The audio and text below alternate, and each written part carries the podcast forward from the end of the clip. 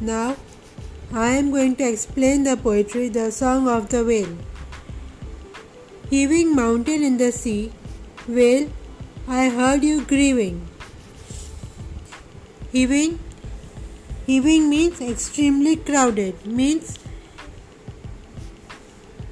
यहाँ पर जो पोएट है वो कहना चाह रहा है कि वेल मैंने तुम्हारा गाना मैंने तुम्हारी आवाज़ तुम्हारी तकलीफ़ मैंने सुनी है जब तुम समुद्र में बड़ी बड़ी लहरें जो पहाड़ की तरह होती हैं, उनमें से तुम अपनी तकलीफ़ सुनाती हो।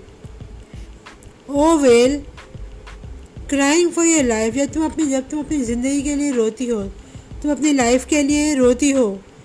Crying for your kind I knew how we would use your dying हमें पता है कैसे हमने आप लोग को नुकसान पहुँचाया, कैसे इंसानों ने आप लोग को ख़त्म किया, आपको डैमेज किया अपने इस्तेमाल के लिए। हमने, इंसानों ने आपके आपके, आपसे हमने बनाई लिपस्टिक्स अपने फेसेस को कलर करने के लिए और हमने बनाए शू पॉलिश अपने शूज़ कलर करने के लिए। Tumbling down in the sea tumbling means जब कोई चीज़ बहुत तेज़ी से गिर जाती है।